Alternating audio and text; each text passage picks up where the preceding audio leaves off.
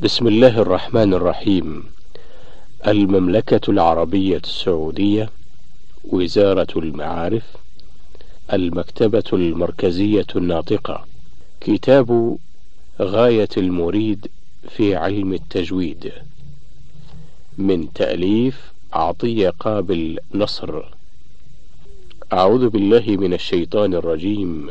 بسم الله الرحمن الرحيم. الذين آتيناهم الكتاب يتلونه حق تلاوته أولئك يؤمنون به. سورة البقرة الآية الواحدة والعشرون بعد المئة. مقدمة الطبعة الثالثة. الحمد لله الذي أنزل على عبده الكتاب ولم يجعل له عوجا.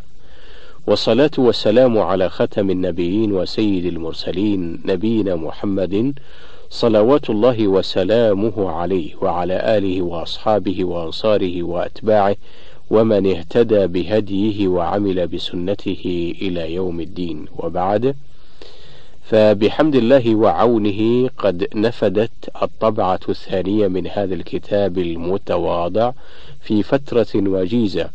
الأمر الذي يبعث في النفس المؤمنة السعادة ويبشرها بالخير لعودة المسلمين إلى كتاب ربهم يتلونه ويحفظونه ويدرسون قواعد تجويده حتى يتمكنوا من تلاوته حق تلاوته حتى يتمكنوا من تلاوته حق التلاوة فينالون بذلك الأجر الكبير والثواب العظيم من الله سبحانه وتعالى.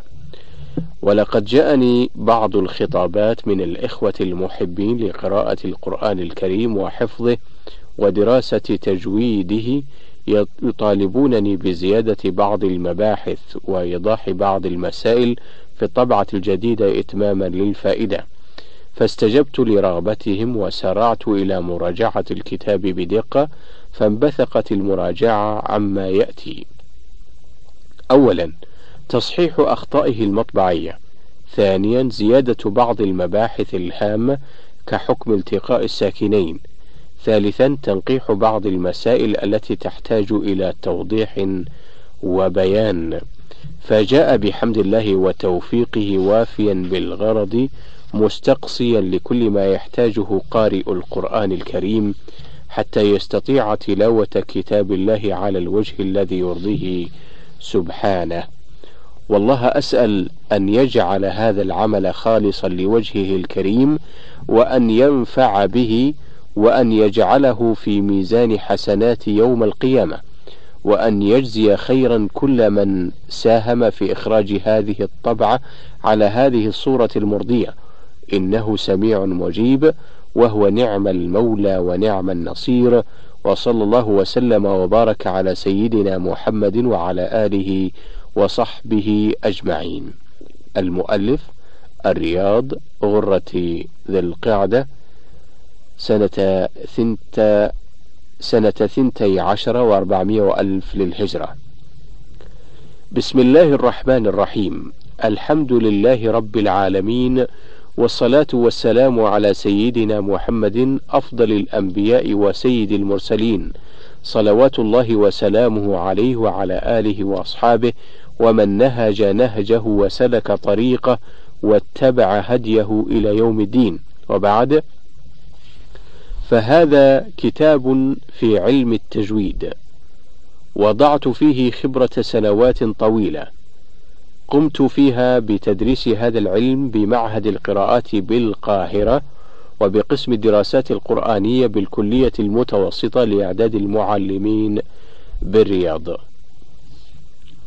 وقد استخرت الله العظيم في طبعه ونشره وطلبت منه سبحانه وتعالى أن يوفقني ويعينني على إنجاز هذا العمل حتى يجد الدارس لعلم التجويد كتابا وافيا شاملا لكل أحكام التجويد برواية حفص عن عاصم ابن أبي النجود من طريق الشاطبية لا هو بالمطول الممل ولا بالمختصر المخل.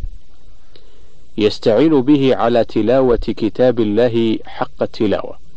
وقد توخيت فيه الاختصار ورعيت سهول الأسلوب وإيجاز العبارة ووضوح اللفظ ودقة التنسيق وسميته غاية المريد في علم التجويد. ولقد حاولت قدر طاقتي أن يطابق هذا الكتاب المتواضع منهج الكليات المتوسطة ومعاهد ومعاهد التجويد والقراءات كما ذكرت فيه بعض الأبواب المهمة لمن أراد أن يستفيد أو يستزيد. والله أسأل أن يجعل هذا العمل خالصا لوجهه الكريم وأن يثيبني عليه بقدر ما بذلت فيه من جهد وأن ينفع به الطلاب والدارسين حتى يتمكنوا من تلاوة كتاب الله تعالى على الوجه الذي يرضيه إنه سميع مجيب. كما أهب بمن يطلع عليه إذا وجد فيه نقصا أو خطأ أن ينبهني إليه حتى أستدركه في الطبعة القادمة إن شاء الله وأن يدعو لي في حياتي وبعد مماتي وما توفيقي إلا بالله, بالله وما توفيقي إلا بالله عليه توكلت وإليه أنيب. وصلى الله على حبيبنا ونبينا محمد وعلى آله وصحبه أجمعين. المؤلف. مدخل إلى علم التجويد. أولا ما يتعلق بالتلاوة. واحد فضل القرآن الكريم. القرآن الكريم هو كلام الله المنزل على رسوله محمد صلى الله عليه وآله وسلم المتعبد بتلاوته. المتحدى بأقصر سورة منه. المنقول إلينا نقلا متواترا. هذا القرآن هو الكتاب المبين الذي لا يأتيه الباطل من بين يديه ولا من خلفه تنزيل من حكيم حميد وهو المعجزة الخالدة الباقية المستمرة على تعاقب الأزمان والدهور إلى أن يرث الله الأرض ومن عليها. وهو حبل الله المتين والصراط المستقيم والنور الهادي إلى الحق وإلى الطريق المستقيم.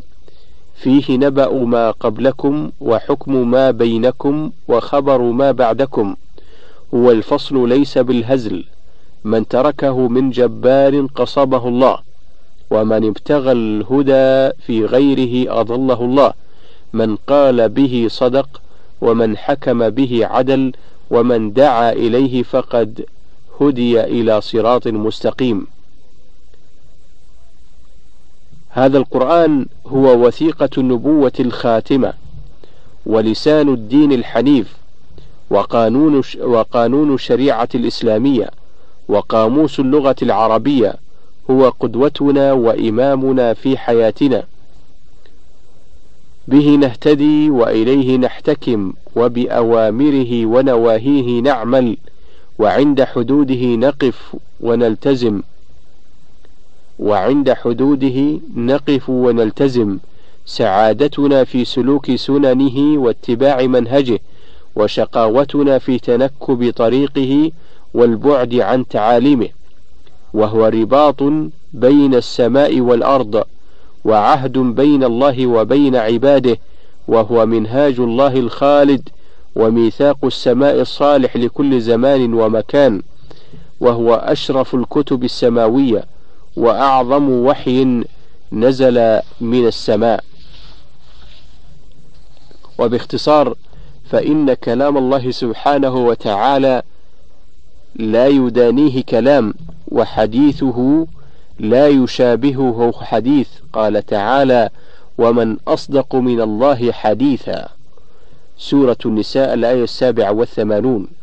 ولقد رفع الله شأن القرآن ونوه بعلو منزلته فقال سبحانه تنزيلا ممن خلق الأرض والسماوات العلى سورة طه الآية الرابعة كما وصفه سبحانه وتعالى بعدة أوصاف مبينا فيها خصائصه التي ميزه بها عن سائر الكتب فقال قد جاءكم من الله نور وكتاب مبين.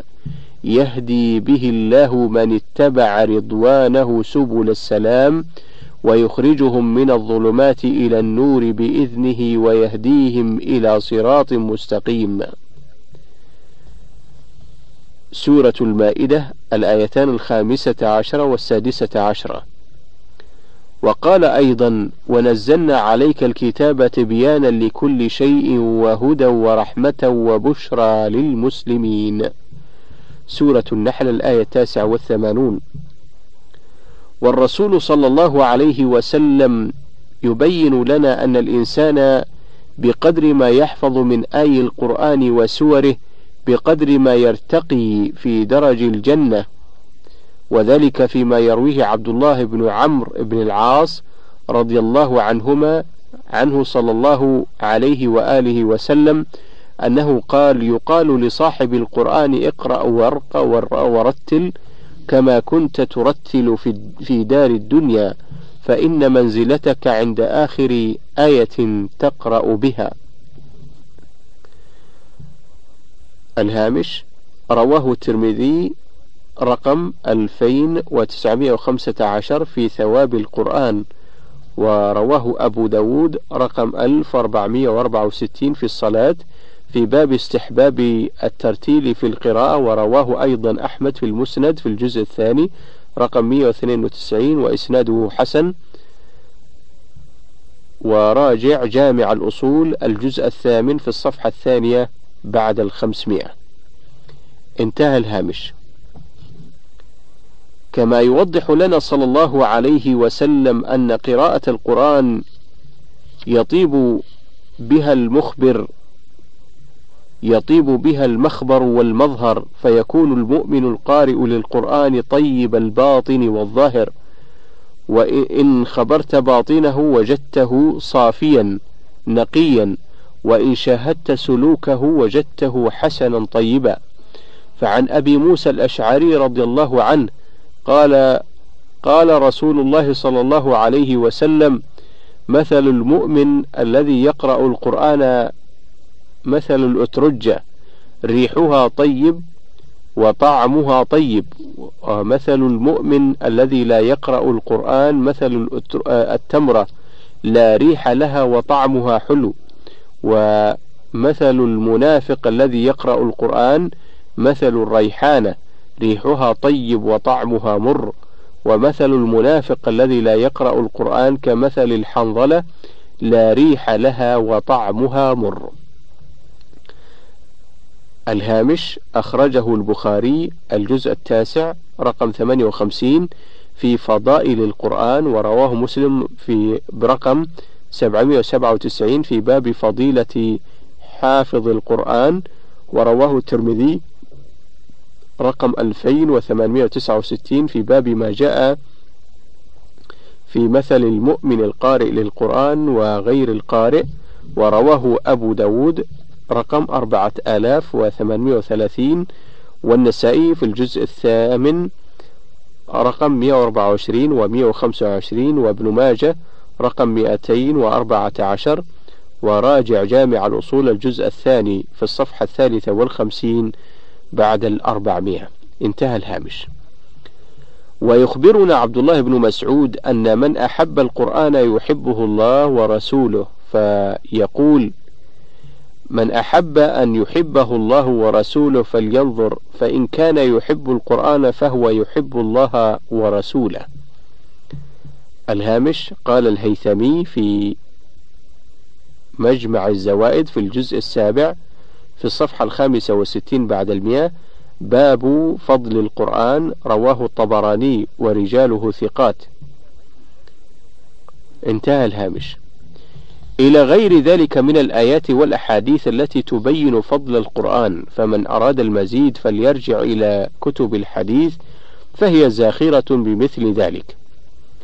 اثنان فضل تلاوة القرآن الكريم. إن من أجل العبادات وأعظم القربات إلى الله سبحانه وتعالى تلاوة القرآن الكريم فقد أمر بها سبحانه وتعالى في قوله فاقرأوا ما تيسر من القرآن. سورة المزمل الآية العشرون. كما أمر بها النبي صلى الله عليه وسلم فيما رواه أبو أمامة رضي الله عنه حيث قال سمعت رسول الله صلى الله عليه وسلم يقول اقرأوا القرآن فإنه يأتي يوم القيامة شفيعا لأصحابه. الهامش جزء من حديث أخرجه مسلم في باب فضل قراءة القرآن. انتهى الهامش.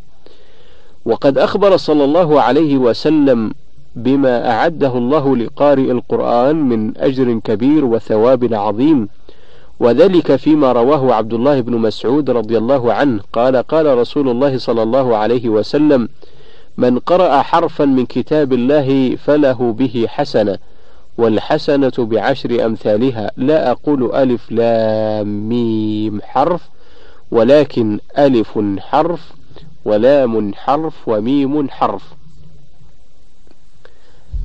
الهامش أخرجه الترمذي. الحديث رقم 1912 في باب ما جاء في من قرأ حرفا من القرآن ما له من الأجر. ورواه أيضا الدرمي وغيره وهو حديث صحيح. راجع جامع الأصول في الجزء الثامن صفحة رقم 98 بعد الأربعمية. انتهى الهامش. كما بين صلوات الله وسلامه عليه أن من جود القرآن وأحسن قراءته وصار متقنا له ماهرا به عاملا بأحكامه فإنه في مرتبة الملائكة المقربين. وذلك فيما روته أم المؤمنين عائشة رضي الله عنها قالت قال رسول الله صلى الله عليه وسلم الماهر بالقرآن مع السفرة الكرام البررة والذي يقرأ القرآن ويتتعتع فيه وهو عليه شاق له أجران. الهامش أخرجه البخاري ومسلم وكذا أبو داود والترمذي برواية أخرى. راجع جامع الأصول في الجزء الثامن في الصفحة الثالثة بعد الخمسمائة. انتهى الهامش. كما أن الله عز وجل يوضح لنا في محكم كتابه أن الذي يداو أن الذين يداومون على تلاوة القرآن آناء الليل وأطراف النهار ويعملون بأحكامه ويحذرون مخالفته أولئك يوفيهم الله ما يستحقونه من الثواب ويضاعف لهم الأجر من فضله. يقول سبحانه إن الذين يتلون كتاب الله وأقاموا الصلاة وأنفقوا مما رزقناهم سرا وعلانية يرجون تجارة لن تبور ليوفيهم أجورهم ويزيدهم من فضله إنه غفور شكور. سورة فاطر الآيتان التاسعة والعشرون والثلاثون. انتهى الهامش. إلى غير ذلك من الآيات والأحاديث التي تبين التي تبين فضل تلاوة القرآن الكريم وتثبت ما لقارئ القرآن الكريم من فضل كبير وثواب عظيم عند الله عز وجل. ثلاثة أهمية تعلم أهمية تعلم القرآن الكريم وتعليمه. تعليم القرآن الكريم فرض كفاية، وحفظه واجب وجوبا كفائيا على الأمة حتى لا ينقطع تواتره، ولا يتطرق إليه تبديل أو تحريف، فإن قام بذلك قوم سقط عن الباقين وإلا أثموا جميعا. الهامش من مباحث علوم القرآن للشيخ منع القطان بتصرف. انتهى الهامش. ولقد كان الرسول صلى الله عليه وسلم لا يتوانى في إبلاغ ما من معه من الصحابة بما أنزل عليه من الآيات وتعليمهم إياها فور نزولها حيث, حيث قد أمره الله جل وعلا بذلك في قوله تعالى يا أيها الرسول بلغ ما أنزل إليك من ربك وإن لم تفعل فما بلغت رسالته. سورة المائدة الآية السابعة والستون. ومما لا شك فيه أن الأمة الإسلامية خير أمة أخرجت للناس وكتابها أفضل الكتب لذلك كان واجبا عليها ألا تألو جهدا في تبليغ القرآن وتعليمه. والرسول صلوات الله وسلامه عليه يبين لنا أن خير الناس وأفضلهم الذي يشتغل بتعلم القرآن الكريم أو تعليمه. وذلك فيما ثبت عن عثمان بن عفان رضي الله عنه عن النبي صلى الله عليه وسلم قال: خيركم من تعلم القرآن وعلمه. الهامش أخرجه البخاري في فضائل القرآن في الجزء التاسع رقم 66 و 67 ورواه أبو داود رقم 1452 في باب ثواب قراءة القرآن ورواه الترمذي رقم 2909 و 2910 في ثواب القرآن وراجع جامع الأصول في الجزء الثامن في الصفحة الثامنة بعد الخمسمائة انتهى الهامش. وعن ابن عباس رضي الله عنهما قال قال رسول الله صلى الله عليه وسلم إن, لي إن الذي ليس في جوفه شيء من القرآن كالبيت الخرب. الهامش أخرجه الترمذي حديث رقم 2914 في ثواب القرآن ورواه أيضا أحمد في المسند رقم 1947 ورواه الحاكم في الجزء الأول رقم 554 وصححه وفي سنده قابوس ابن أبي ظبيان وفيه لين. ومع ذلك فقد قال الترمذي هذا حديث حسن صحيح.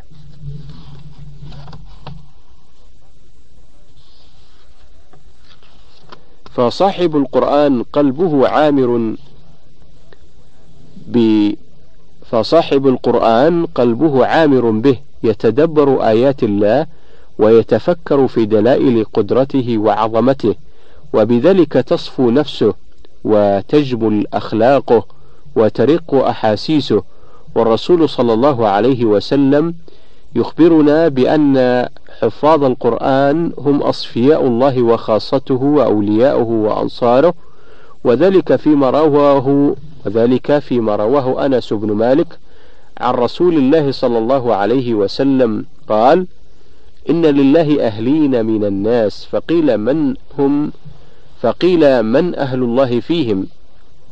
قال أهل القرآن هم أهل الله وخاصته. الهامش أخرجه الإمام أحمد في كتاب فضائل القرآن كما أخرجه النسائي وابن ماجه والحاكم في مستدركه وصححه الألباني. راجع الجامع الصغير في حديث رقم 2161 انتهى الهامش. أربعة آداب تلاوة القرآن الكريم واستماعه. لتلاوة القرآن الكريم آداب كثيرة وعديدة. حسبنا أن نشير إلى طائفة منها باختصار فنقول ينبغي على قارئ القرآن أن يتأدب بالآداب التالية. واحد أن يستقبل القبلة ما أمكنه ذلك. اثنان أن يستاك تطهيرا وتعظيما للقرآن. ثلاثة أن يكون طاهرا من الحدثين. أربعة أن يكون نظيف الثوب والبدن. خمسة أن يقرأ في خشوع وتفكر وتدبر. ستة أن يكون قلبه حاضرا فيتأثر بما يقرأ تاركا حديث النفس وأهواءها. سبعة يستحب له أن يبكي مع القراءة فإن لم يبكي يتباكى. ثمانية أن يزين قراءته ويحسن صوته بها وإن لم يكن حسن الصوت حسنه ما استطاع. وإن لم يكن حسن الصوت حسنه ما استطاع بحيث لا يخرج به إلى حد التمطيط. تسعة أن يتأدب عند تلاوة القرآن فلا يضحك ولا يعبث ولا ينظر إلى ما يلهي. بل يتدبر ويتذكر كما قال سبحانه وتعالى كتاب أنزلناه إليك مبارك ليدبروا آياته وليتذكر أولو الألباب. سورة صاد الآية التاسع والعشرون. كما أن على سامع القرآن الكريم أن يقبل عليه بقلب خاشع يتفكر في معانيه ويتدبر في آياته ويتعظ بما فيه من حكم ومواعظ وأن يحسن الاستماع والإنصات لما يتلى من القرآن حتى يفرغ القارئ من قراءته. قال تعالى وإذا قرئ القرآن فاستمعوا له وأنصتوا لعلكم ترحمون. سورة الأعراف الآية الرابعة بعد المئة. خمسة كيفية قراءة القرآن الكريم. لقد شرع الله سبحانه وتعالى لقراءة القرآن صفة معينة وكيفية ثابتة. قد أمر بها نبيه عليه الصلاة والسلام فقال ورتل القرآن ترتيلا. سورة المزمل الآية الرابعة.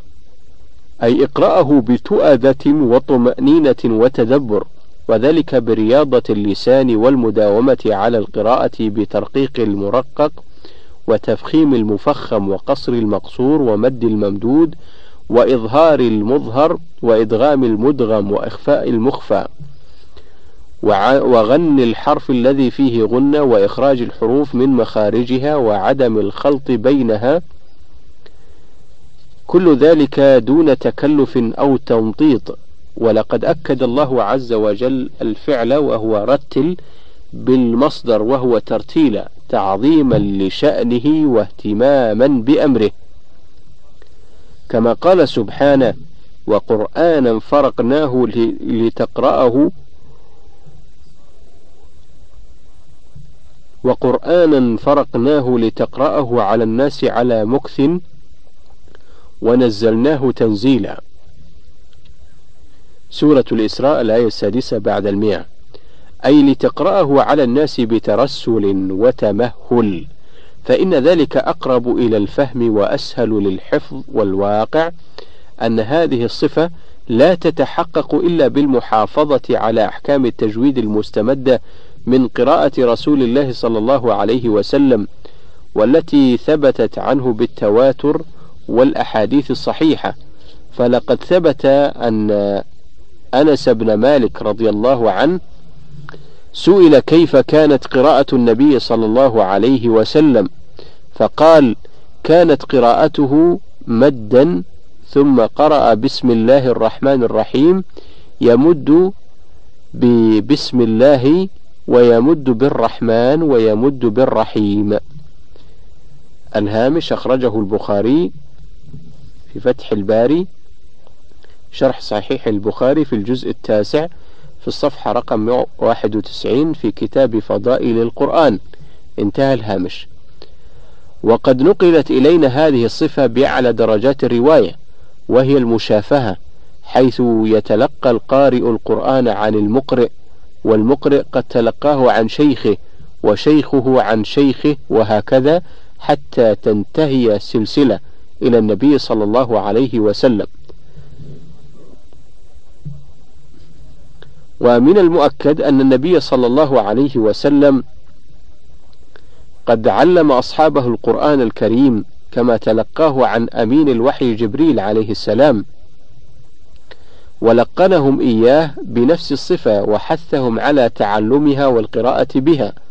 فلقد ثبت أن النبي صلى الله عليه وسلم سمع عبد الله بن مسعود يقرأ في صلاته فقال من سره أن يقرأ القرآن غضا كما أنزل فليقرأه على قراءة ابن أم عبد. الهامش رواه أحمد والبزار والطبراني وفيه عاصم ابن أبي النجود وهو على ضعفه حسن الحديث. وبقية رجال أحمد رجال الصحيح ورجال الطبراني ورجال الطبراني رجال الصحيح.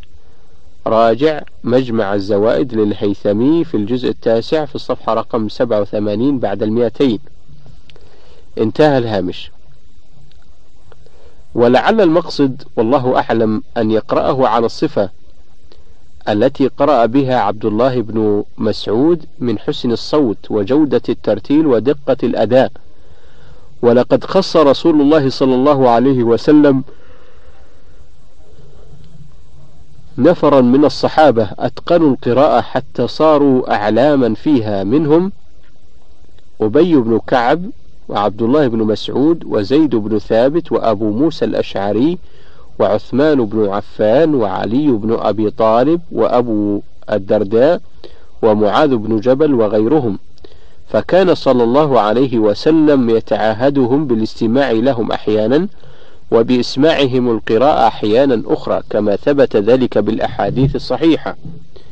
فلقد ثبت عن أنس بن مالك رضي الله عنه قال قال رسول الله صلى الله عليه وسلم لأبي بن كعب إن الله أمرني أن أقرأ عليك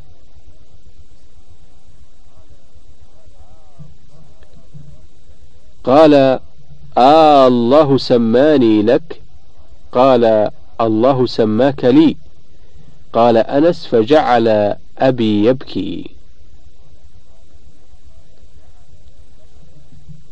قال أنس فجعل أبي يبكي.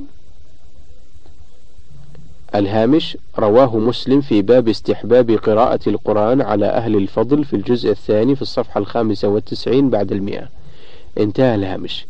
كما ثبت عن عبد الله بن مسعود رضي الله عنه قال قال لي النبي صلى الله عليه وسلم اقرأ علي القرآن. قلت أأقرأ عليك وعليك أنزل؟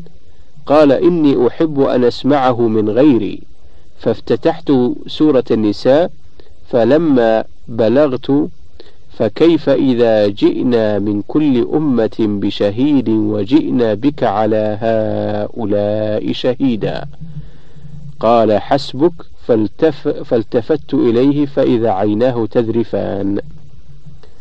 الهامش الآية السابقة من سورة نساء ورقمها واحد وأربعون.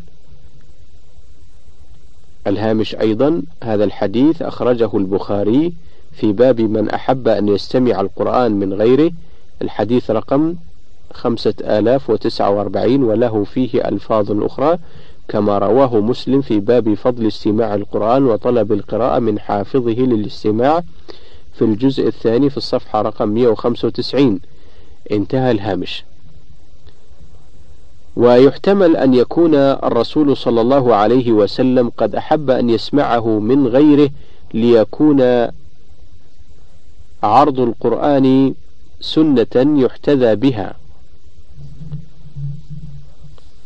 كما يحتمل أن يكون لكي يتدبره ويتفهمه وذلك لأن المستمع أقوى على التدبر ونفسه أخلى وأنشط من القارئ لاشتغاله بالقراءة وأحكامها. وقال صلى الله عليه وسلم وقبل ذلك الهامش راجع فتح الباري في الجزء التاسع في الصفحة رقم 94 انتهى الهامش. وقال صلى الله عليه وسلم آمرا الناس بتعلم قراءة القرآن وبتحري الإتقان فيها بتلقيها عن المتقنين الماهرين. خذوا القرآن من أربعة من عبد الله بن مسعود وسالم ومعاذ وأبي بن كعب. الهامش أخرجه البخاري في باب القراء من أصحاب النبي صلى الله عليه وسلم. الحديث رقم أربعة آلاف وتسعمائة وتسعة وتسعين في الجزء التاسع في الصفحة السادسة والأربعين. انتهى الهامش. وكل هذا يدل على أن هناك صفة معينة وكيفية ثابتة لقراءة القرآن لا بد من تحقيقها. وهي الصفة المأخوذة عنه صلى الله عليه وسلم وآله وسلم وبها أنزل القرآن فمن خالفها أو أهملها فقد خالف السنة وقرأ القرآن بغير ما بغير ما أنزل الله. وصفة القراءة هذه هي التي اصطلحوا على تسميتها بعد ذلك بالتجويد. الهامش من كتاب قواعد التجويد للدكتور عبد العزيز القاري في الصفحتين الأولى والثانية بتصرف. انتهى الهامش. ستة أركان القراءة الصحيحة. القرآن الكريم إنما يتلقى بالرواية فيرويه الجمع من القراء عن شيوخهم ويتسلسل السند إلى النبي صلى الله عليه وسلم ولذلك كان لقبول صحة القراءة ثلاثة أركان. الأول موافقتها لوجه من وجوه اللغة العربية ولو ضعيفا كقراءة ابن عامر في سورة الأنعام في قوله تعالى وكذلك زين لكثير من المشركين قتل أولادهم شركاؤهم الآية السابعة والثلاثون بعد المئة من سورة الأنعام. ببناء الفعل زين للمجهول ورفع قتل على أنه نائب فاعل ونصب أولادهم مفعول للمصدر وجر شركائهم مضافا إلى المصدر. ولقد ثبت أن شركائهم مرسوم بالياء في المصحف الذي بعثه الخليفة عثمان رضي الله عنه إلى الشام. وقد أنكر هذه القراءة بعض النحاة بحجة أن الفصل بين المضاف والمضاف إليه لا يكون إلا بالظرف وفي الشعر خاصة ولكن لما كانت قراءة ابن عامر ثابتة بطريق التواتر القطعي فهي إذا لا تحتاج إلى ما يسندها من كتاب العرب من كلام العرب بل تكون هي حجة يرجع إليها ويستشهد بها.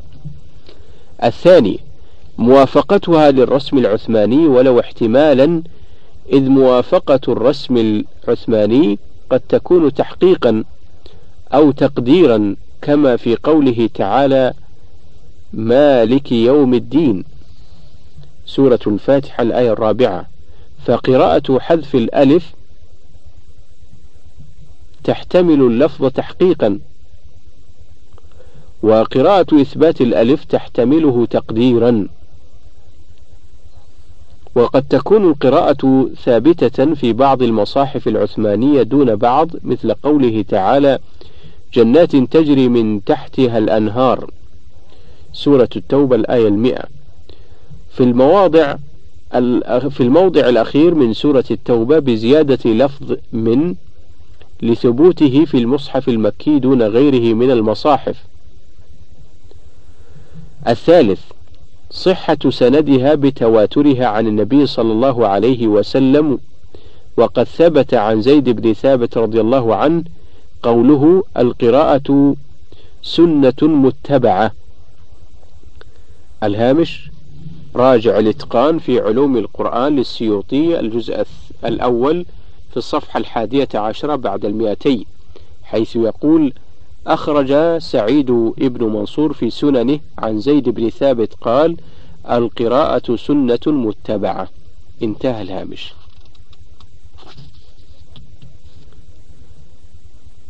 وإلى هذه الأركان الثلاثة يشير الإمام ابن الجزري في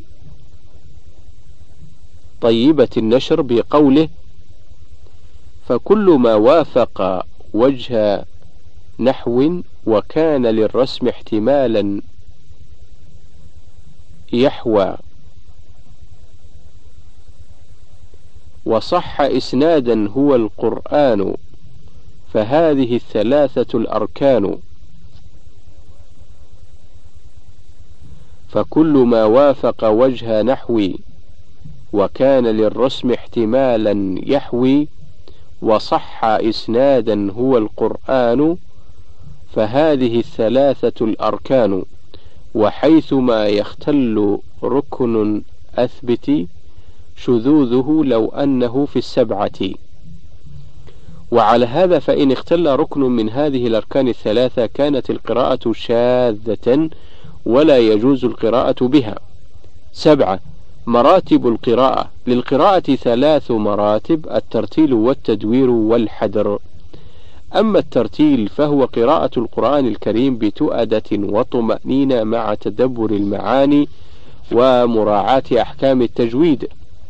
وهذه المرتبة هي أفضل المراتب الثلاث حيث نزل بها القرآن الكريم.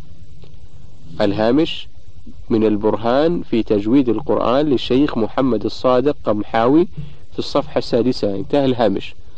والله سبحانه وتعالى أمر نبيه بها فقال ورتل القرآن ترتيلا. أما التدوير فهو قراءة القرآن الكريم بحالة متوسطة بين الاطمئنان والسرعة مع مراعاة الأحكام وهي تلي الترتيل في الأفضلية. وأما الحدر فهو قراءة القرآن الكريم بسرعة مع المحافظة على أحكام التجويد. وهذه المراتب كلها جائزة. وإليها أشار صاحب كتاب لآلئ البيان بقوله حدر وتدوير وترتيل ترى جميعها مراتبا لمن قرأ. وذكر بعض علماء التجويد مرتبة الرابعة وهي مرتبة التحقيق وقالوا بأنها أكثر تؤدة وأشد اطمئنانا من مرتبة الترتيل وهي التي تستحسن في مقام التعليم. الهامش من نهاية القول المفيد للشيخ محمد مكي في الصفحة الخامسة عشرة. انتهى الهامش. ولكن لا بد أن يحترز معها من أن يحترز معها من التمطيط والإفراط في إشباع الحركات حتى لا يتولد منها بعض الحروف ومن المبالغة في الغنات إلى غير ذلك مما لا يصح. هذا ويحترز أيضا من مرتبة الحدر من الإدماج ونقص الممدود والغنات. و فالقراءة كما قيل بمنزلة البياض إن قل صار سمرة وإن كثر صار برصا. وروي عن حمزة أنه قال لبعض من سمعه يبالغ في ذلك أما علمت أن ما كان فوق الجعودة فهو قطط وما كان فوق البياض فهو برص وما كان فوق القراءة فليس بقراءة. انتهى كلام المحقق ابن الجزري في النشر. أسئلة واحد تكلم بإيجاز عن فضل القرآن الكريم مستشهدا ببعض الآيات والأحاديث. اثنان أذكر بعض الآيات والأحاديث التي تبين فضل تلاوة القرآن الكريم. ثلاثة ما حكم تعليم القرآن وحفظه مع التعليل لما تذكر. أربعة أذكر خمسا من آداب تلاوة القرآن الكريم. خمسة أربعة أذكر خمسا من آداب تلاوة القرآن الكريم خمسة أذكر حديثا يبين فضل من اشتغل بتعليم القرآن أو تعليمه ستة ما الذي يجب على سامع ما الذي يجب على سامع القرآن الكريم؟ سبعة لقد شرع الله لقراءة القرآن الكريم صفة معينة فبما تتحقق هذه الصفة ثمانية اذكر نفرا من الصحابة الذين أتقنوا القراءة على يد رسول الله صلى الله عليه وسلم. تسعة اذكر أركان القراءة الصحيحة. عشرة ما مراتب القراءة. أحد عشر عرف كل مرتبة منها. اثنى عشر بين الأفضلية في هذه المراتب. ثلاثة عشر اذكر المرتبة التي تستحب في مقام التعليم. ثانيا لمحة موجزة عن تاريخ التجويد والقراءات. واحد تاريخ التأليف في هذا العلم. إن أول من وضع قواعد التجويد العلمية أئمة القراءة واللغة أئمة القراءة واللغة في ابتداء عصر التأليف. وقيل إن الذي وضعها هو الخليل بن أحمد الفراهيدي. الهامش من كتاب العميد في علم التجويد للشيخ محمود علي بسة الصفحة التاسعة. انتهى الهامش. وقال بعضهم أبو الأسود الدؤلي وقيل أيضا أبو عبيد القاسم ابن سلام. وذلك بعدما كثرت الفتوحات الإسلامية وانضوى تحت راية الإسلام كثير من الأعاجم واختلط اللسان واختلط اللسان الأعجمي باللسان العربي وفشى اللحن على الألسنة فخشي ولاة المسلمين أن يفضي ذلك إلى التحريف في كتاب الله فعملوا على تلافي ذلك وإزالة أسبابه وأحدثوا من الوسائل ما يكفل صيانة كتاب الله عز وجل من اللحن. فأحدثوا فيه النقط والشكل بعد أن كان المصحف العثماني خاليا منهما. ثم وضعوا قواعد التجويد حتى يلتزم كل قارئ بها عندما يتلو شيئا من كتاب الله تعالى. ولقد كانت بداية النظم في علم التجويد قصيدة أبي مزاحم الخاقاني المتوفى سنة خمس وعشرين وثلاثمائة للهجرة وذلك في أواخر القرن الثالث الهجري وهي تعتبر أقدم نص نظم في علم التجويد. الهامش من كتاب مجموعة التجويد شرح قصيدة أبي مزاحم الخاقاني للدكتور عبد العزيز قاري في الصفحة التاسعة. انتهى الهامش. وأما القراءات فلعل أول من جمع هذه فلعل أول من جمع هذا العلم في كتاب هو أو هو الإمام أبو عبيد القاسم ابن سلام الهامش من كتاب قواعد التجويد للدكتور عبد العزيز قاري بالتصرف في الصفحتين الثالثة والرابعة. انتهى الهامش. وذلك في القرن الثالث الهجري. فقد ألف فقد ألف كتاب القراءات الذي قال عنه الحافظ الذهبي ولأبي عبيد كتاب في القراءات ليس لأحد من الكوفيين مثله. توفي ابن سلام بمكة سنة أربع وعشرين ومائتين للهجرة. وقيل إن أول من جمع القراءات ودونها أبو عمرو. حفص بن عمرو. وقيل إن أول من جمع القراءات ودونها أبو عمر. حفص ابن عمر الدوري المتوفى سنة ست وأربعين ومائتين للهجرة وقيل غير ذلك. وقيل غير ذلك. وقد اشتهر في القرن الرابع الهجري الحافظ أبو بكر ابن مجاهد البغدادي وهو أول من أفرد القراءات السبعة في كتاب وقد توفي سنة أربع وعشرين وثلاثمائة للهجرة. كما اشتهر في القرن الخامس الهجري الحافظ أبو عمرو عثمان بن سعيد الداني وله تصانيف كثيرة في هذا الفن وأهمها كتاب التيسير وقد توفي ببلاد الأندلس سنة أربع وأربعين وأربعمائة للهجرة.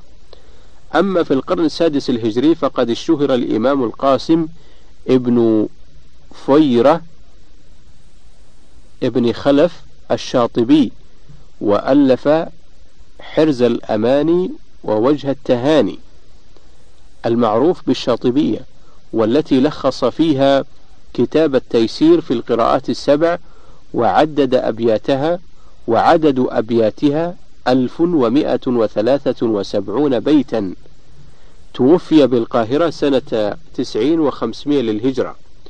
ثم توالت بعد ذلك الأئمة الأعلام صارفين أعمارهم في التسابق لخدمة هذا العلم تصنيفا وتحقيقا. حتى قيض الله عز وجل له إمام المحققين أبا الخير محمد ابن محمد ابن محمد ابن الجزري.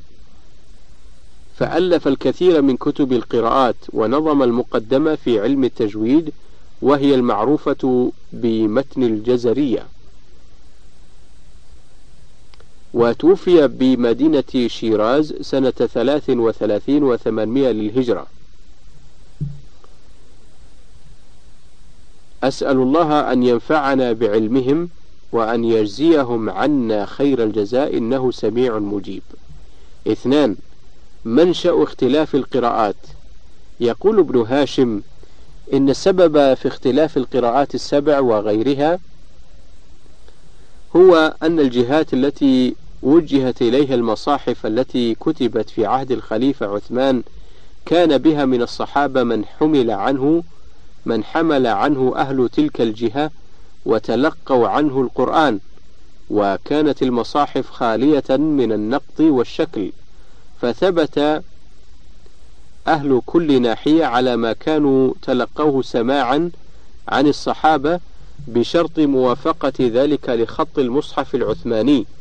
وتركوا ما يخالفه امتثالا لأمر الخليفة العثمان. امتثالا لأمر الخليفة عثمان الذي وافقه عليه الصحابة لما رأوا في ذلك من الاحتياط من الاحتياط للقرآن. ومن ثم نشأ الاختلاف بين قراء الأمصار انتهى. الهامش كتاب القراءات المتواترة في الصفحة السادسة والثلاثين للدكتور محمد رشاد خليفة. انتهى الهامش. وعلى هذا يتضح لك أن الاختلاف في القراءات ليس اختلاف تضاد أو تناقض لاستحالة وقوع ذلك في القرآن الذي لا يأتيه الباطل من بين يديه ولا من خلفه ولكنه اختلاف تنوع وتغاير. كأن تقول مثلا هلم أو تعال أو أقبل وكلها بمعنى واحد.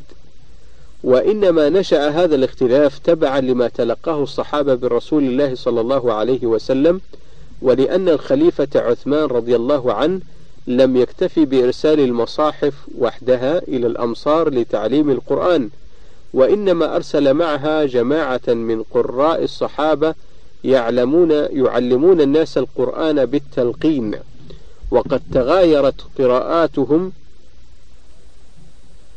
بتغاير بتغاير رواياتهم ولم تكن المصاحف العثمانية ملزم ملزمة بقراءة معينة لخلوها من النقط والشكل لتحتمل عند التلقين الوجوه المروية وقد أقرأ كل صحابي أهل إقليمه بما سمعه تلقي من رسول الله صلى الله عليه وسلم وهي قراءة يحتملها رسم المصحف العثماني الذي أرسل منه نسخ إلى جميع الآفاق. فمثلا لفظ فتبينوا من قوله تعالى إن جاءكم فاسق بنبأ فتبينوا سورة الحجرات الآية السادسة. من غير نقط يحتمل قراءة فتثبتوا وعلى هذا فقد تمسك أهل كل إقليم بما تلقوه سماعا من الصحابي الذي أقرأهم وتركوا ما عداه ولهذا ظهر الخلاف بين القراءات. ثلاثة القراءات المتواترة. وهي عبارة عن اختلاف الكيفيات في تلاوة اللفظ القرآني المنزل على سيدنا محمد صلى الله عليه وسلم ونسبتها إلى قائلها ونسبتها إلى قائليها المتصل سندهم برسول الله صلى الله عليه وسلم ولزيادة الإيضاح يجب معرفة المصطلحات الآتية. الهامش كتاب القراءات المتواترة في الصفحتين الرابعة والثلاثين والخامسة والثلاثين للدكتور محمد رشاد خليفة. انتهى الهامش. القراءة. ويريدون بها الاختيار المنسوب لإمام من الأئمة العشرة بكيفية القراءة لللفظ القرآني على ما تلقاه مشافهة متصلا سنده برسول الله صلى الله عليه وسلم. فيقولون مثلا قراءة عاصم قراءة نافع وهكذا. الرواية ويريدون بها ما نسب لمن روى عن إمام من الأئمة العشرة من كيفية قراءته لللفظ القرآني وبيان ذلك أن لكل من من أئمة القراءة راويين. اختار كل منها رواية وبيان ذلك أن لكل أن لكل من أئمة القراءة راويين أو راويين اختار كل منهما رواية عن ذلك الإمام في إطار قراءته. قد قد عرف بها ذلك الراوي ونسبت إليه فيقال مثلا رواية حفص عن عاصم رواية ورش عن نافع وهكذا. الطريق وهو ما نسب للناقل عن عن الراوي وإن سفل كما يقولون هذه رواية ورش من طريق الأزرق. أربعة الأحرف السبعة ونزول القرآن بها. لقد تواتر عن رسول الله صلى الله عليه وسلم أن القرآن أنزل على سبعة أحرف فقد ثبت عن ابن عباس رضي الله عنهما أن رسول الله صلى الله عليه وسلم قال: أقرأني جبريل على حرف فراجعته فلم أزل أن أستزيده ويزيدني فلم أزل أن أستزيده فلم أزل أستزيده ويزيدني حتى انتهى إلى سبعة أحرف.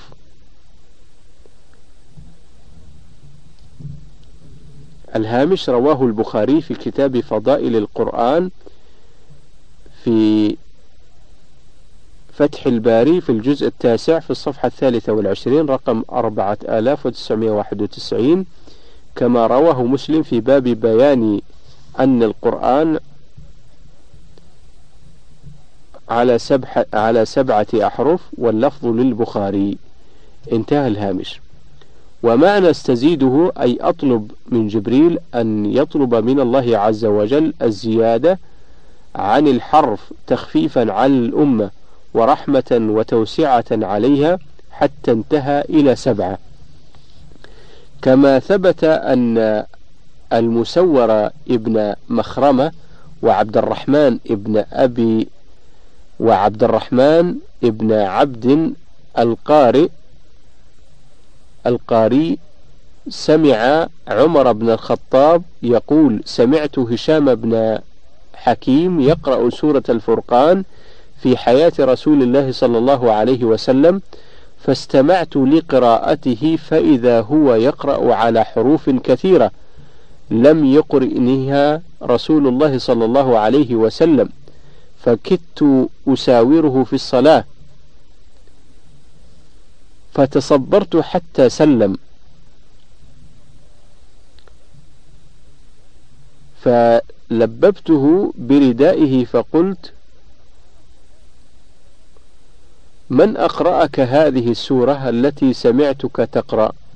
قال أقرأنيها رسول الله صلى الله عليه وسلم فقلت كذبت فإن رسول الله صلى الله عليه وسلم قد أقرأنيها على غير ما قرأت فانطلقت به أقوده إلى رسول الله صلى الله عليه وسلم فقلت إني سمعت هذا يقرأ سورة الفرقان على حروف لم تقرئنيها فقال رسول الله صلى الله عليه وسلم أرسله اقرأ يا هشام.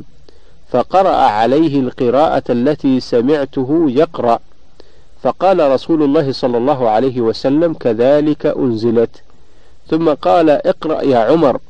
فقرأت القراءة التي أقرأني.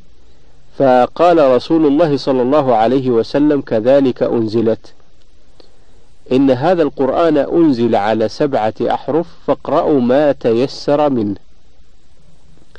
الهامش أخرجه البخاري في كتاب فضائل القرآن في باب أنزل القرآن على سبعة أحرف في فتح الباري في الجزء التاسع في الصفحة الثالثة والعشرين الحديث رقم 4992 كما رواه مسلم بلفظ آخر في باب بيان أن القرآن أنزل على سبعة أحرف ومعنى أساوره أقاتله وأواثبه. ومعنى فلببته بردائه أي جمعت عليه رداءه عند لبته حتى لا يفلت مني. وفي هذا دليل على ما كانوا عليه من الشدة في المحافظة على القرآن كما سمعوه من الرسول صلى الله عليه وسلم. انتهى الهامش. وقد اختلفوا في المراد بالأحرف السبعة اختلافا كثيرا والذي يرشحه والذي يرجحه المحققون من العلماء مذهب الإمام أبي الفضل الرازي وهو أن المراد بهذه الأحرف الأوجه التي يقع بها التغاير والاختلاف وهي لا تخرج عن سبعة. الأول اختلاف الأسماء في الإفراد والتثنية والجمع والتذكير والتأنيث مثل قوله تعالى وعلى الذين يطيقونه فدية طعام مسكين. الآية الرابعة والثمانون بعد المئة من سورة البقرة. قرئ لفظ مسكين هكذا بالإفراد وقرئ مساكين بالجمع. ومثل قوله تعالى فأصلحوا بين أخويكم. الآية العاشرة من سورة الحجرات.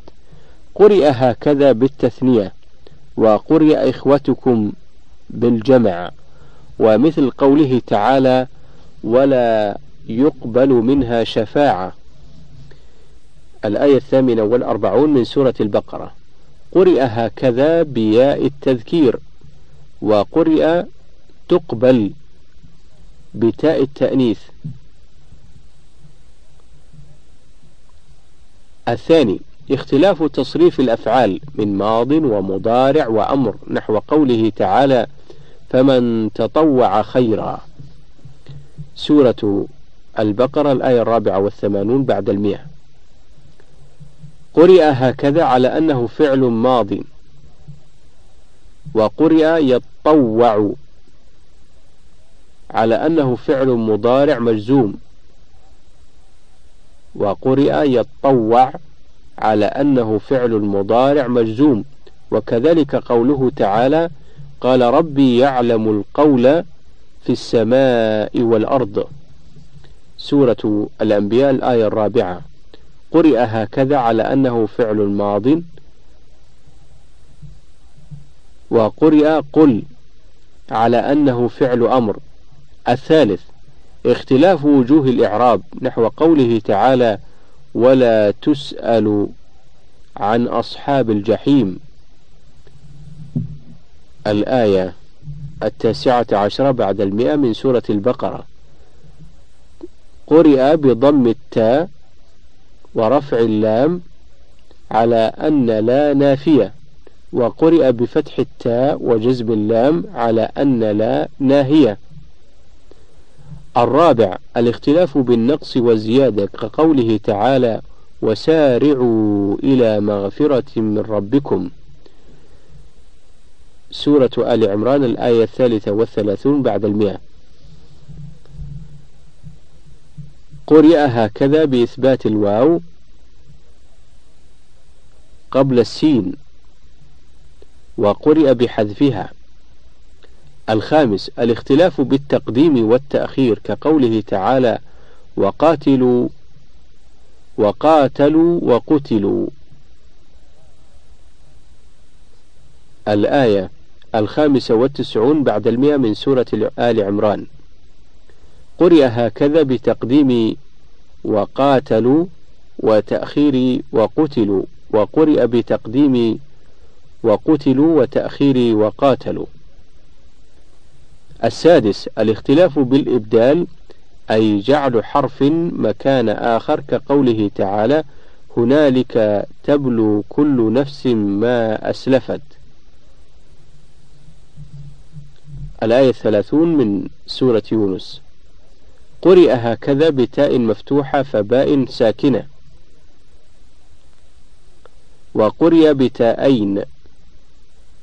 الأولى مفتوحة والثانية ساكنة. تتلو.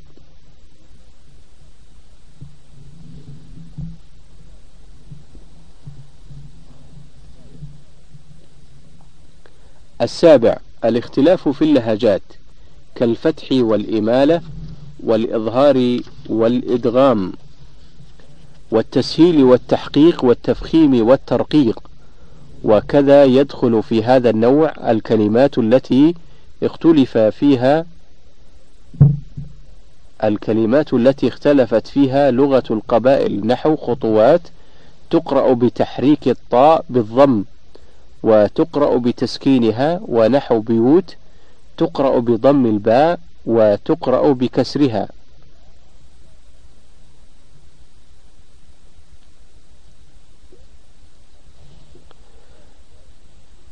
الهامش كتاب الوافي للشيخ القاضي في الصفحة السابعة. انتهى الهامش. خمسة الحكمة في إنزال القرآن الكريم بالأحرف السبعة. تتلخص الحكمة في إنزال القرآن الكريم على الأحرف السبعة في أن العرب الذين نزل القرآن بلغتهم ألسنتهم مختلفة ولهجاتهم متباينة ويتعذر على الواحد منهم أن ينتقل من لهجته التي نشأ عليها وتعود لسانه التخاطب بها فصارت طبيعة فصارت طبيعة من طبائعه وسجية من سجاياه بحيث لا يمكنه العدول عنها إلى غيرها. فلو كلفهم الله تعالى مخالفة لهجاتهم لشق عليهم ذلك وأصبح من قبيل التكليف بما لا يطاق. فاقتضت رحمته تعالى بهذه الأمة أن يخفف وييسر عليها. أن يخفف وييسر عليها حفظ كتابها وتلاوة دستورها كما يسر لها أمر دينها. فأذن لنبيه أن يقرئ أمته القرآن على سبعة أحرف. فكان صلى الله عليه وسلم يقرئ كل قبيلة بما يوافق لغتها ويلائم لسانها. الهامش من كتاب الوافي للشيخ عبد الفتاح القاضي بتصرف في الصفحتين السابعة والثامنة. انتهى الهامش. ولعل من الحكمة أيضا أن يكون ذلك معجزة للنبي على صدق رسالته حيث ينطق صلى الله عليه وسلم القرآن الكريم بهذه الأحرف السبعة وتلك اللهجات المتعددة وهو النبي بهذه الأحرف السبعة وتلك اللهجات المتعددة وهو النبي الأمي الذي لا يعرف سوى لهجة قريش. ستة صلة القراءة القراءات السبع بالأحرف السبعة. وأما عن صلة القراءات السبع بالأحرف السبعة المذكورة في الحديث فليعلم أن الأحرف السبعة نزلت في أول الأمر للتيسير على الأمة ثم نسخ الكثير منها بالعرضة الأخيرة مما حدا بالخليفة عثمان رضي الله عنه إلى كتابة المصاحف التي بعث بها إلى الأمصار وأحرق كل ما عداها وليس الأمر كما توهمه بعض الناس من أن القراءات السبع هي الأحرف السبعة. والصواب أن قراءات الأئمة السبعة بل العشرة التي يقرأ الناس بها اليوم هي جزء من الأحرف السبعة التي نزل بها القرآن الكريم. وورد بها الحديث وهذه القراءات العشر جميعها موافقة لخط لخط مصحف من المصاحف العثمانية التي بعث بها الخليفة عثمان إلى الأمصار بعد أن أجمع الصحابة عليها وعلى طرح كل ما يخالفها. الهامش المرجع السابق في الصفحة الثامنة انتهى الهامش. هذا وليس المقام هنا مقام هذا وليس المقام هنا مقام إفاضة واستقصاء وإنما المقصود لمحة موجزة عن هذا العلم فمن احتاج المزيد فليرجع إلى كتب القراءات. أسئلة: واحد: من أول من وضع القواعد من وضع قواعد التجويد العلمية ولماذا؟ اثنان: من أول من جمع القراءات في كتاب وفي أي قرن ومتى توفي. ثلاثة ما السبب في اختلاف القراءات وكيف نشأ؟ أربعة هل اختلاف القراءات اختلاف تضاد وتناقض أم اختلاف تنوع وتغاير؟ وضح ذلك. خمسة ما هي القراءات المتواترة؟ ستة وضح معنى كل من القراءة والرواية والطريق. سبعة أذكر حديثا يثبت أذكر حديثا يثبت نزول القرآن بالأحرف السبعة. ثمانية ما الرأي الراجح في المراد بالأحرف السبعة. تسعة أذكر الحكمة في إنزال القرآن بالأحرف السبعة. عشرة وضح الصلة بين القراءة السبع. وضح الصلة بين القراءات السبع والأحرف السبعة. تنبيه. يجدر بنا قبل أن نبدأ الكلام على علم التجويد واهتمام الأمة الإسلامية به أن نتعرف على كل من الإمام عاصم وكذا راوية حفص الذي نقرأ القرآن بروايته حتى يكون الدارس على بصيرة باتصال سندها إلى رسول الله صلى الله عليه وسلم. ترجمة الإمام عاصم اسمه هو عاصم ابن أبي النجود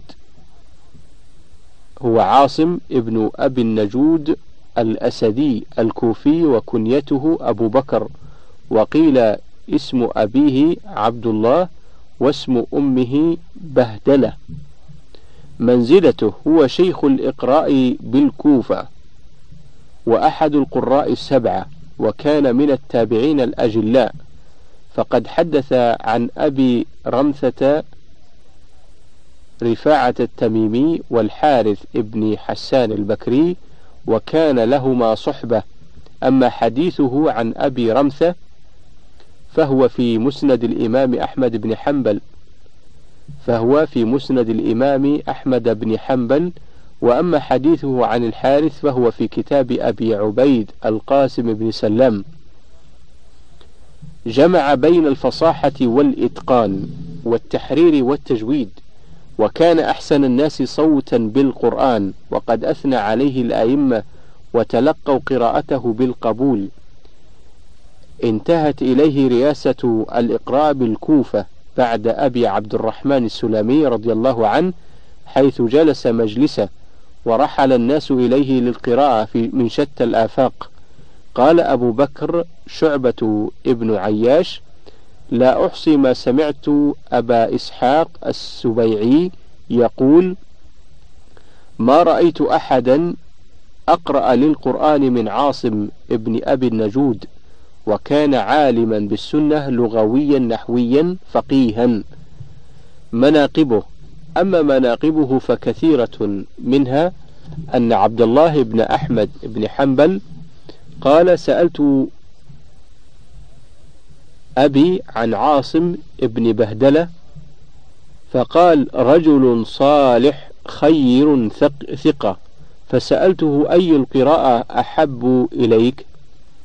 قال قراءة أهل المدينة. قلت فإن لم توجد قال قراءة عاصم.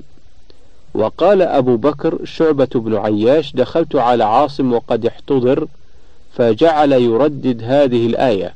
ثم ردوا إلى الله مولاهم الحق. سورة الأنعام الآية الثانية والستون يحققها كأنه في الصلاة لأن تجويد القرآن صار في سج... آه لأن تجويد القرآن صار فيه سجية.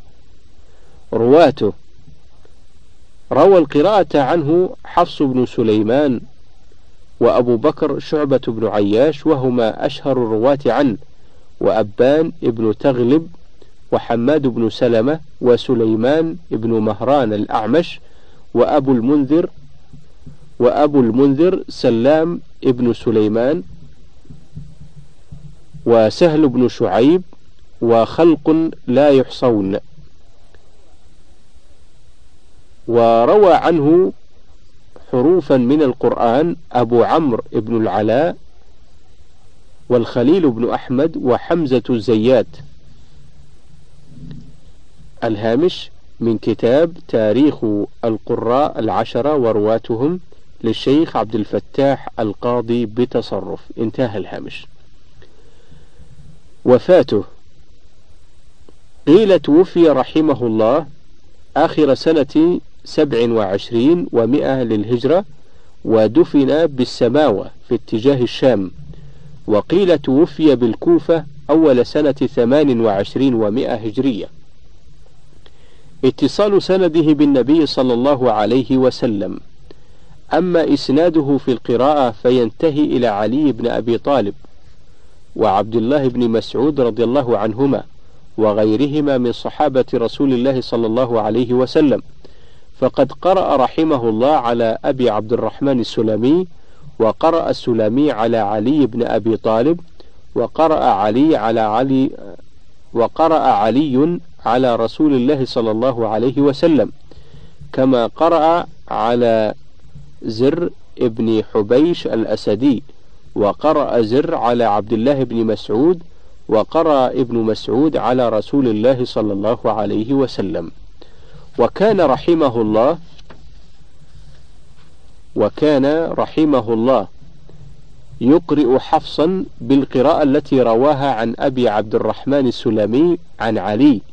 ويقرئ شعبة بالقراءة التي رواها عن زر بن حبيش عن عبد الله بن مسعود رضي الله عنهم.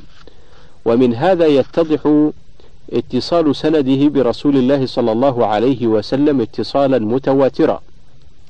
أسئلة واحد من هو الإمام عاصم وما كنيته؟ اثنان تكلم بإيجاز عن منزلته ومناقبه. ثلاثة اذكر بعض من روى عنه القراءة. أربعة بين متى توفي رحمه الله تعالى.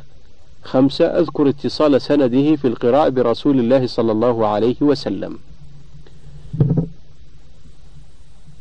ترجمة راويه حفص.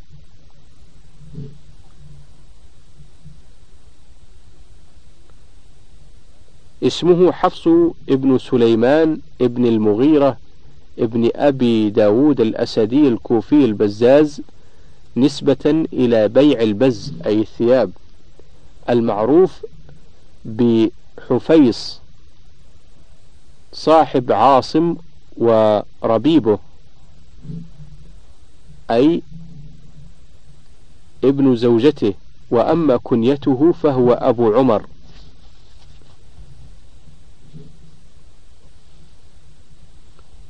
ضبط ضبطه وإتقانه. أخذ القراءة عرضا وتلقينا عن عاصم فأتقنها حتى شهد له العلماء بذلك. ولقد كان رحمه الله كثير الحفظ والإتقان وقد أثنى عليه الإمام الشاطبي بقوله وحفص وبالإتقان كان مفضلا ولذلك اشتهرت روايته وتلقاها الأئمة بالقبول. وليس ذلك بغريب عليه فقد تربى في بيت عاصم ولازمه وأتقن قراءته حتى كان أعلم أصحابه بها. وقام بإقراء الناس بعد وفاة عاصم فترة طويلة من الزمان. وقال يحيى بن معين الرواية الصحيحة التي رويت عن عاصم هي رواية أبي عمر حفص بن سليمان.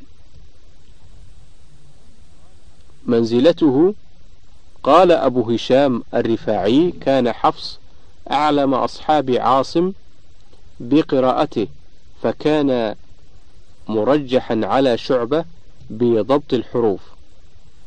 وقال الذهبي هو في القراءة ثقة ثبت ضابط وقال ابن المنادي قرأ على عاصم مرارا وكان الأولون يعدونه في الحفظ فوق أبي بكر شعبة ابن عياش ويصفونه بضبط الحروف التي قرأها على عاصم وأقرأ الناس بها دهرا طويلا.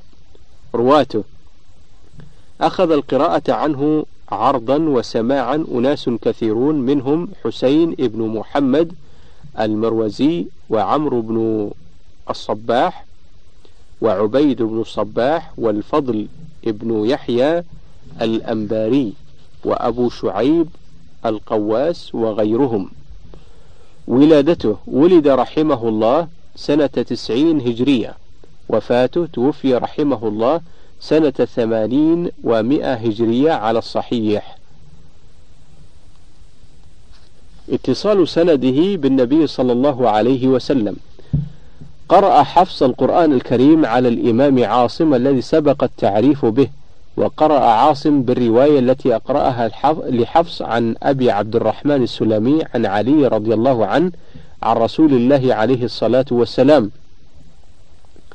ولقد روى عن حفص ولقد روي عن حفص أنه قال قلت لعاصم إن أبا بكر شعبة يخالفني في القراءة فقال أقرأتك بما أقرأني به أبو عبد الرحمن السلمي عن علي بن أبي طالب رضي الله عنه وأقرأت شعبة بما أقرأني به زر بن حبيش عن عبد الله بن مسعود رضي الله عنه الهامش من كتاب تاريخ القراء العشرة ورواتهم للشيخ عبد الفتاح القاضي بتصرف. انتهى الهامش.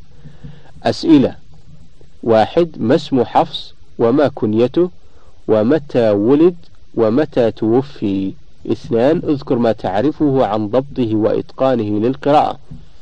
ثلاثة تكلم باختصار عن منزلته ثم اذكر من أخذ عنه القراءة عرضا وسماعا. أربعة بين اتصال سنده بالنبي صلى الله عليه وسلم. اهتمام الأمة الإسلامية بعلم التجويد.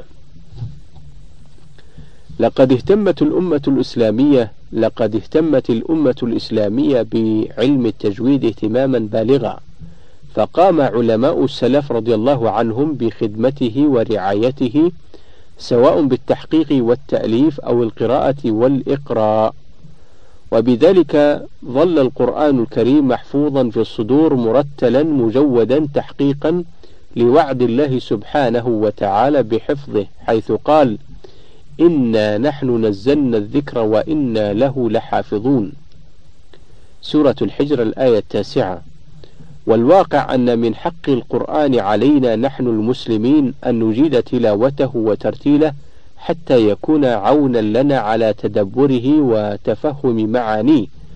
ولا يتأتى ذلك إلا بالاهتمام بدراسة علم التجويد ومعرفة أحكامه وتطبيقها إما بالاستماع إلى قارئ مجيد أو القراءة على شيخ حافظ متقن.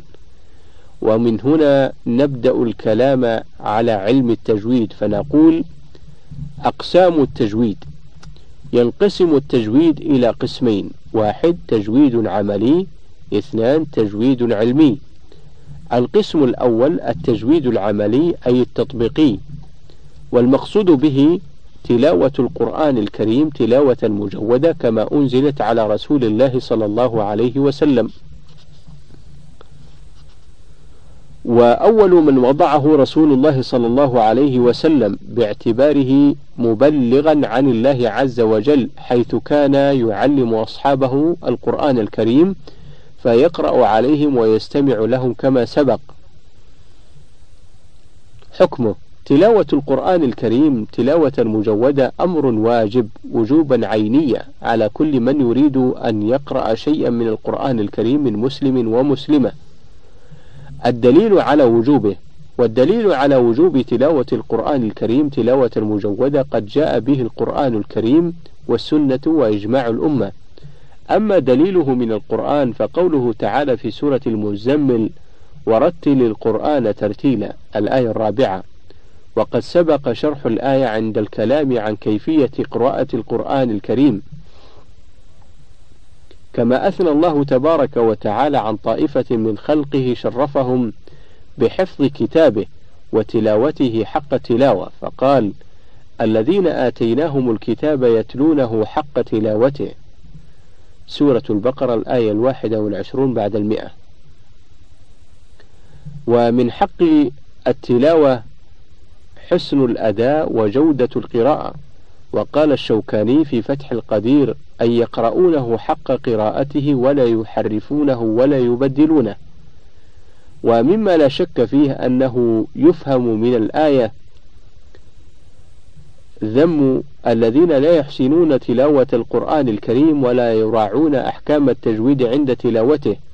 وأما دليله من السنة فمنها ما ثبت عن يعلى ابن مملك أنه سأل أم سلمة رضي الله عنها عن قراءة رسول الله صلى الله عليه وسلم وصلاته. قالت ما لكم وصلاته؟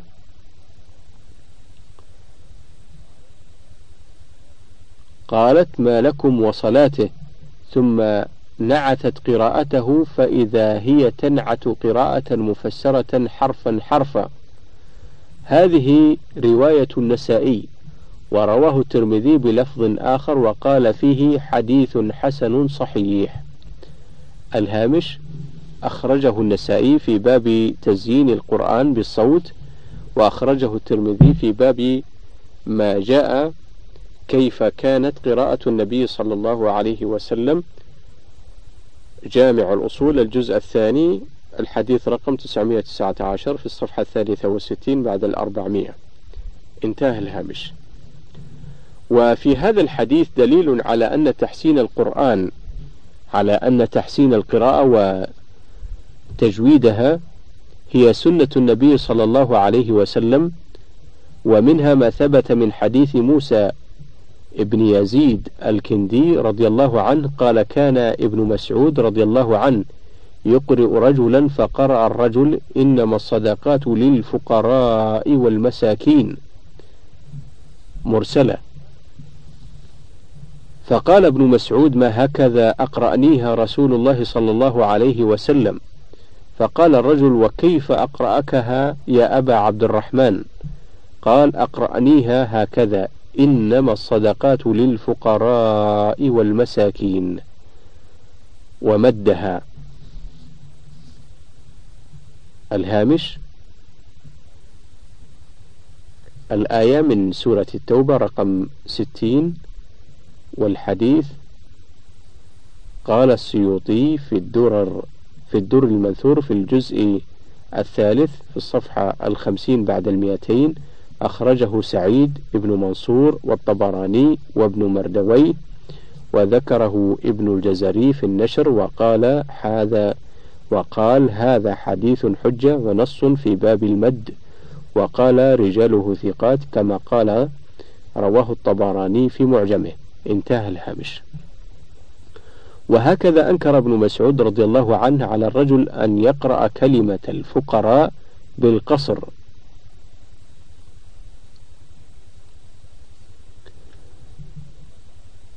لأن النبي صلى الله عليه وسلم أقرأه إياها بالمد فدل ذلك على وجوب تلاوة القرآن الكريم تلاوة صحيحة وهي الموافقة لأحكام التجويد.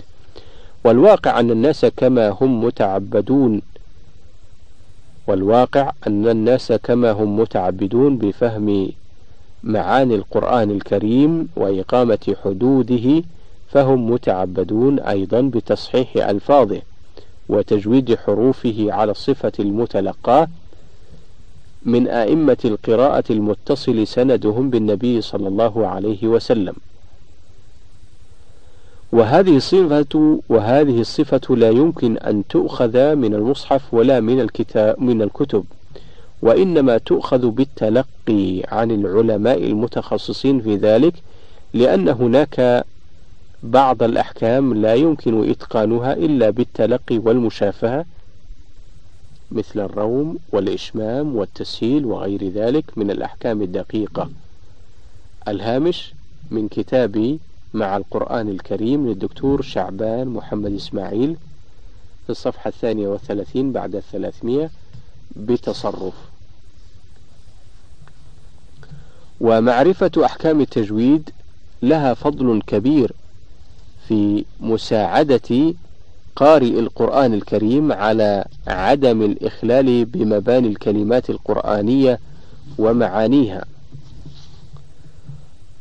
وبلوغ نهاية الإتقان هو رياضة اللسان على الأداء باللفظ الصحيح المتلقى عن فم المحسن المجيد للقراءة. أما دليله من الإجماع فلقد أجمعت الأمة الإسلامية على وجوب تلاوة القرآن الكريم بالتجويد من, من زمن النبي صلى الله عليه وسلم إلى زماننا هذا.